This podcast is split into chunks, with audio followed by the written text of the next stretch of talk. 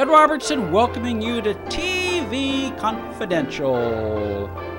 Radio talk show about television. Amy Stock will join us in our second hour. Amy Stock, the actress also known as Lisa Alden on Dallas, Matt Dillon's daughter in the Gunsmoke reunion movies, and Bill Preston's hot stepmom, Missy, in the Bill and Ted movies. Amy will be reprising her role as Missy in Bill and Ted Face the Music. Bill and Ted Face the Music, the latest chapter in the Bill and Ted's excellent adventure series. We'll ask Amy what it's like to revisit a character that she hadn't played in 30 years. Plus, we'll ask her about some of her other movie and TV roles when she joins us in our second hour. We'll be able to stay tuned for that. In the meantime, we will lead off this hour by welcoming author, columnist, and teacher Larry Strauss. Larry has taught high school English in South Los Angeles for nearly 30 years. He has also written more than a dozen books, one of which, The Facts of My Life, he co authored with his mother, stage and television actress Charlotte Rae.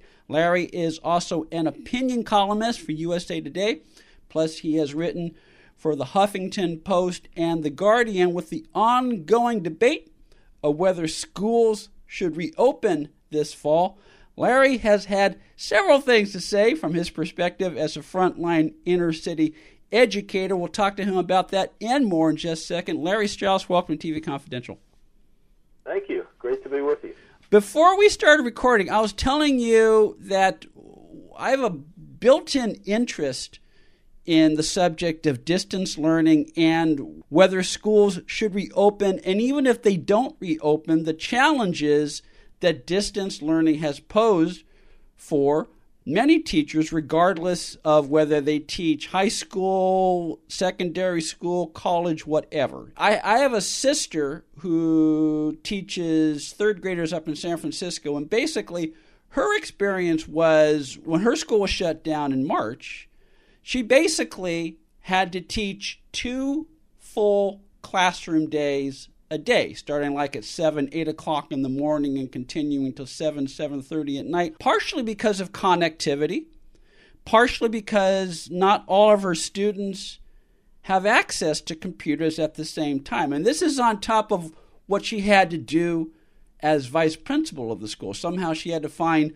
time to do her vice principal stuff outside the 13 hour what what became a 13 14 hour day oh. for her how does this compare to say your experience and that of your colleagues well the thing about high school is some of us spend a lot of time a lot more than the seven hours or the six hours we're paid for every day. Mm-hmm. and there are other people who don't so i think the i think the distance learning that that hit us in march exaggerated that where you had some teachers who were who just really disappeared.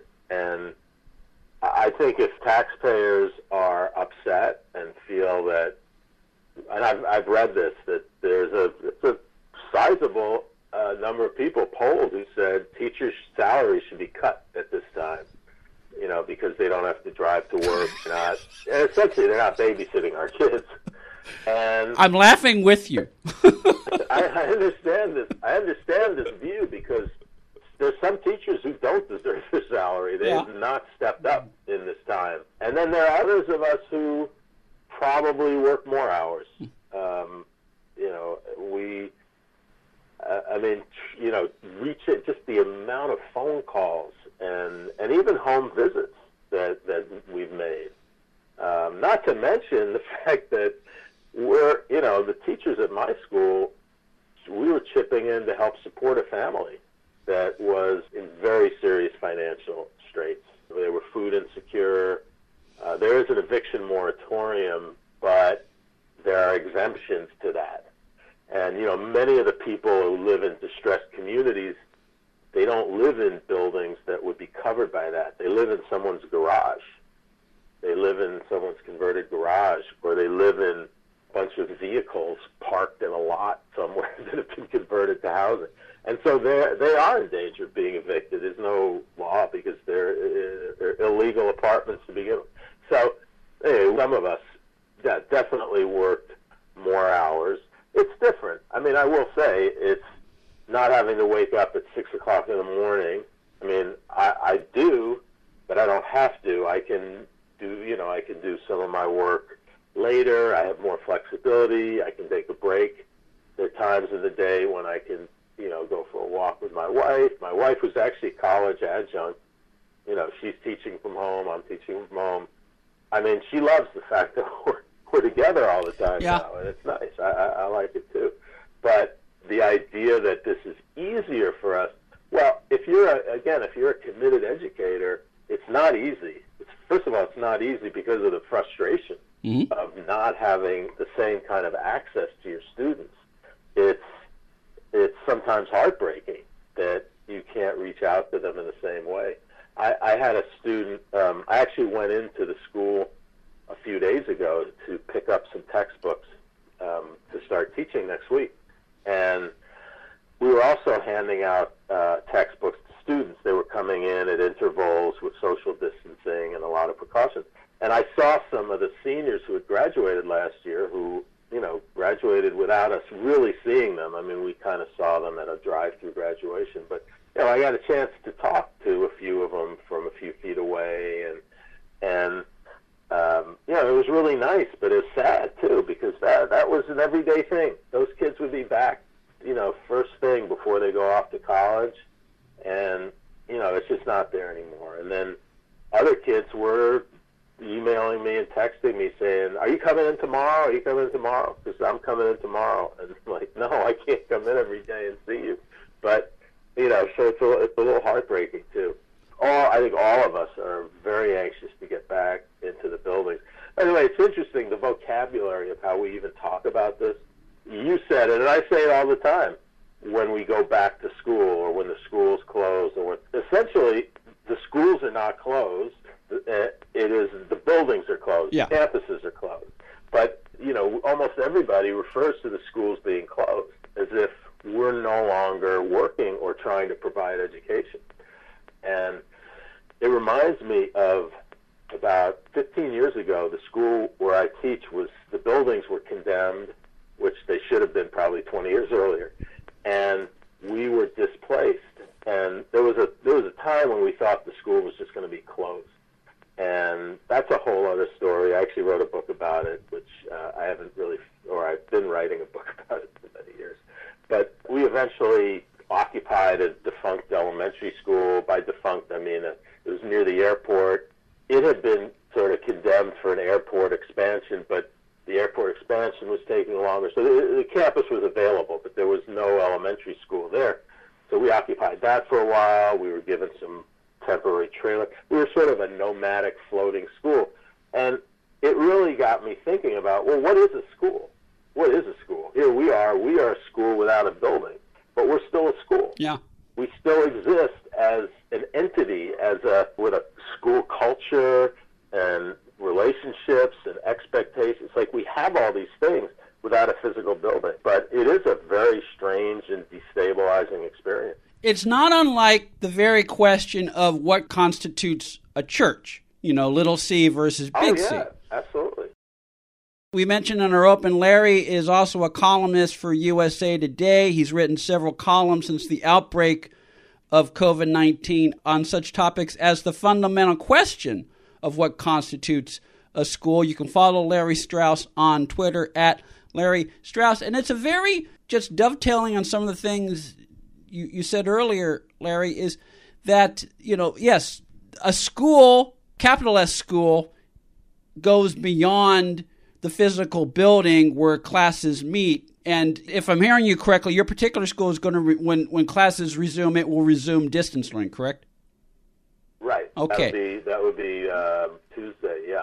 Okay. all- yeah. The, our entire school district was. Uh, we found out last month. We were actually making plans. I was working with the principal, making plans to open the campus uh, in a hybrid situation where we would have 12 to 16 or 18 students, depending on the actual physical class uh, size of the classroom. We have some classrooms that are bigger than others and we were working on the schedule and how this would all work. So we were preparing for that, but then the decision was made by the superintendent and the school board that we would not do that. Not that, and it's interesting too because uh, the, in the contract, the agreement with the union, it says until December 31st or when school returns to campus.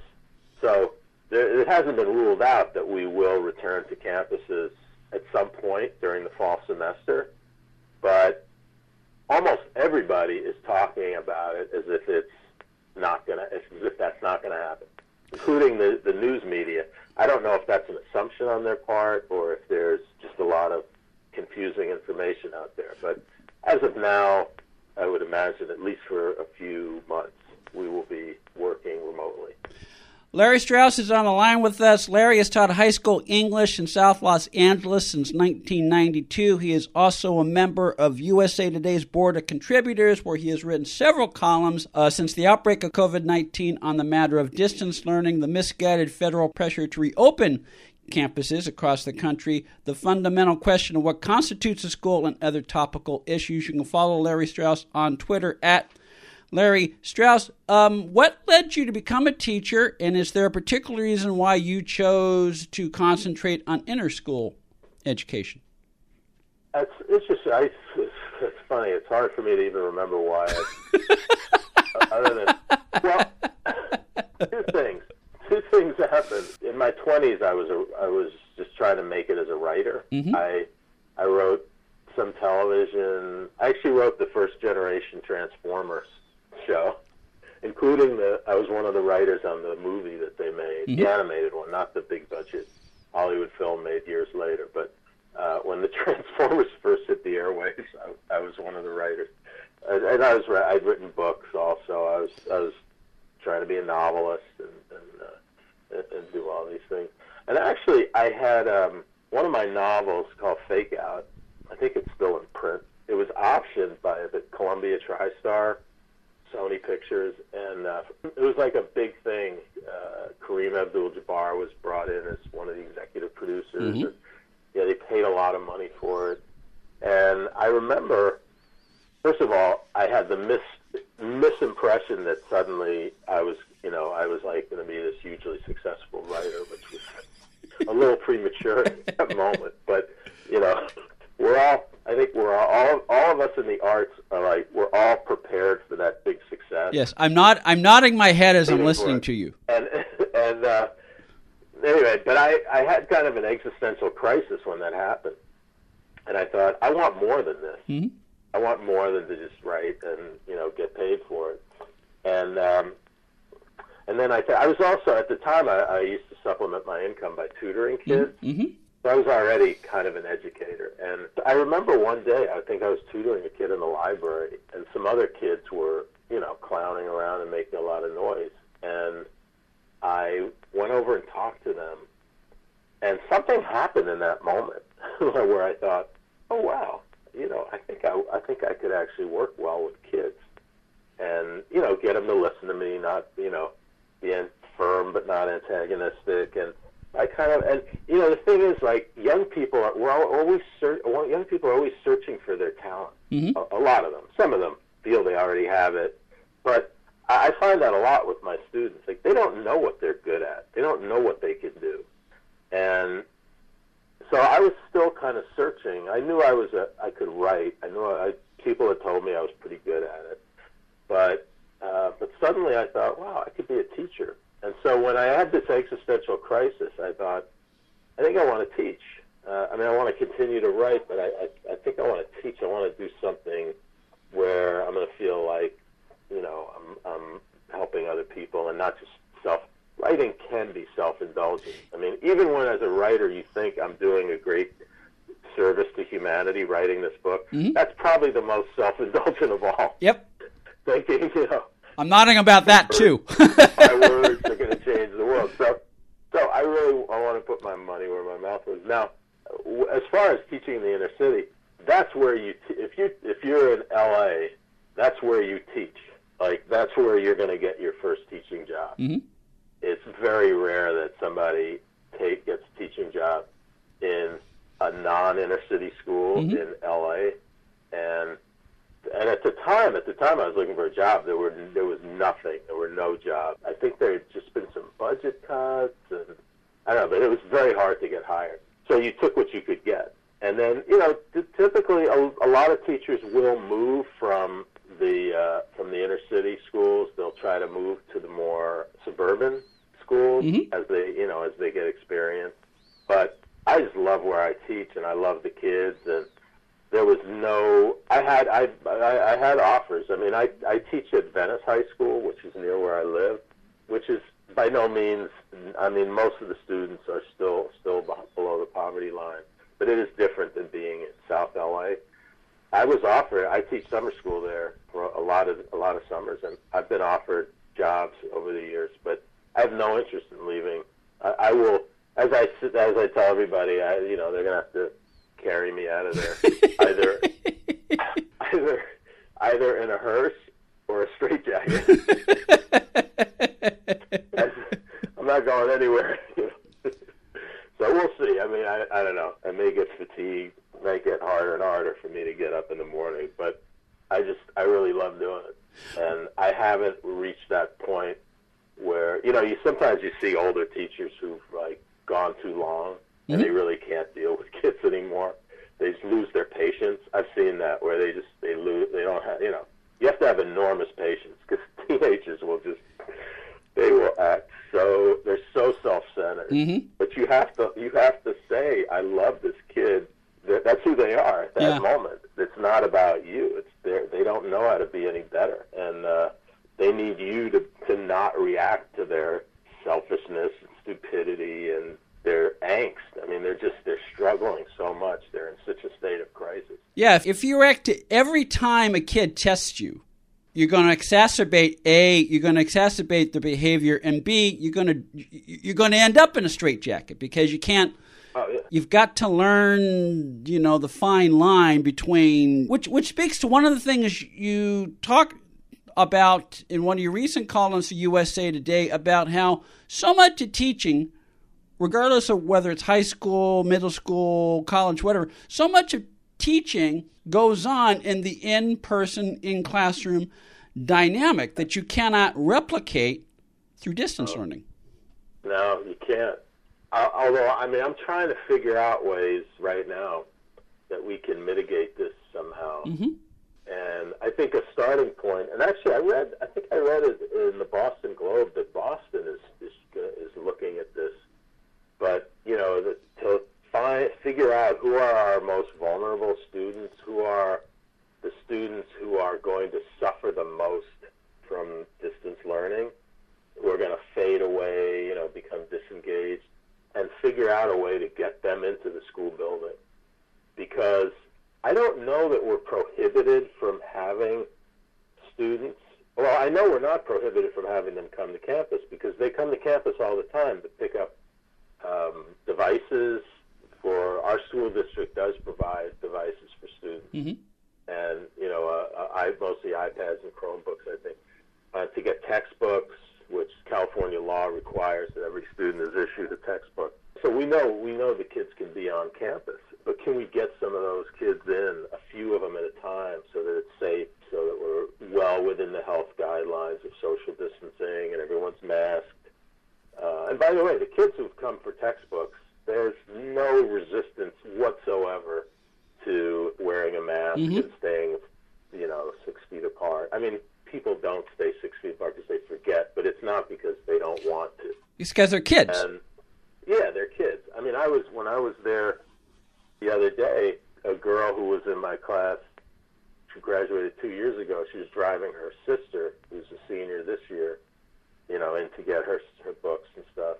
And you know, she's honking the horn. She's like dying to talk to me, and hey, hey. And then she's got another friend of hers who was also in my class on her phone on a FaceTime. She's like, "Oh, look, it's, it's Kyla, it's Kyla." And so she hands me the phone, and I'm like looking at it, and she's like, "Take the phone. I don't have Rona. Come on, take." you know? But like right away, you realize like it's not that kids don't want to follow the rules. But anyway, you but if you have a if you have a small number of them, you don't have to worry about that stuff. You can maintain all that. And uh, you know, so I'm trying to work with my principal to figure out how do we do that? How do we get the kids in so that we can make contact with them? And then you know, you, sometimes you got to go to their house too. and talk to them in the doorway. I actually did that. About three other teachers and I, uh, we volunteered to help these parents who made these uh, graduation boxes for students. Since you know they're so disappointing to be a senior last year in high school or college, you know, and so they wanted to do something. So they made I don't even know what was in the graduation box, but the kids were like so thrilled just to have somebody have their teacher show up in a mask to their doorway and just say hello. And a lot of them, we ended up standing out in the street talking. You know, it, it took me like the whole day to deliver, I don't know, 20 of these. It, you know, there was such a hunger for the contact, and it's so important, and it's, uh, it's hard to replicate that over a computer. Larry Strauss is on the line with us. Larry Strauss, opinion columnist for USA Today. Larry has also taught high school English in South Los Angeles since 1992. We are talking about uh, some of the challenges that school campuses across the country are facing during the COVID 19 pandemic. Larry is also the author of more than a dozen books, one of which, The Facts of My Life, he co authored with his mother, Charlotte Rae. We'll continue our conversation with Larry Strauss when we come back on TV Confidential. Story Salon is Los Angeles' longest running storytelling venue. We have live shows every Wednesday in Studio City, as well as solo shows, podcasts, CDs, and several books. Los Angeles Daily News calls Story Salon Gemstones of Narrative. Something new, funny, astonishing. Sunset Magazine says Tales tall, tragic, and tantalizing. All of this makes Story Salon one of the most eclectic entertainment experiences available. You can learn more about us by going to our Facebook page or by visiting our website at www.storysalon.com. Accredited by Guinness World Records, welcome to Archival Television Audio Incorporated.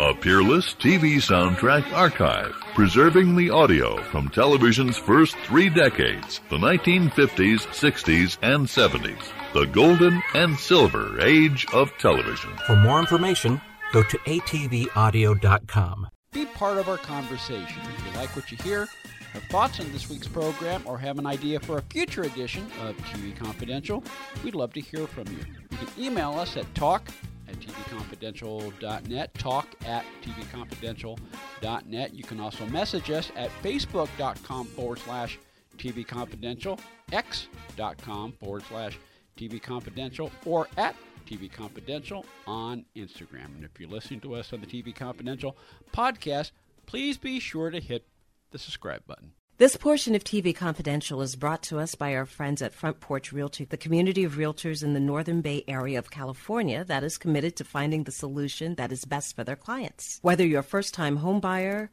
or looking to sell or lease your property in Northern California, call Karen Strain at 415 886 7411 or visit frontporchrealtygroup.com for more information on how they can help you.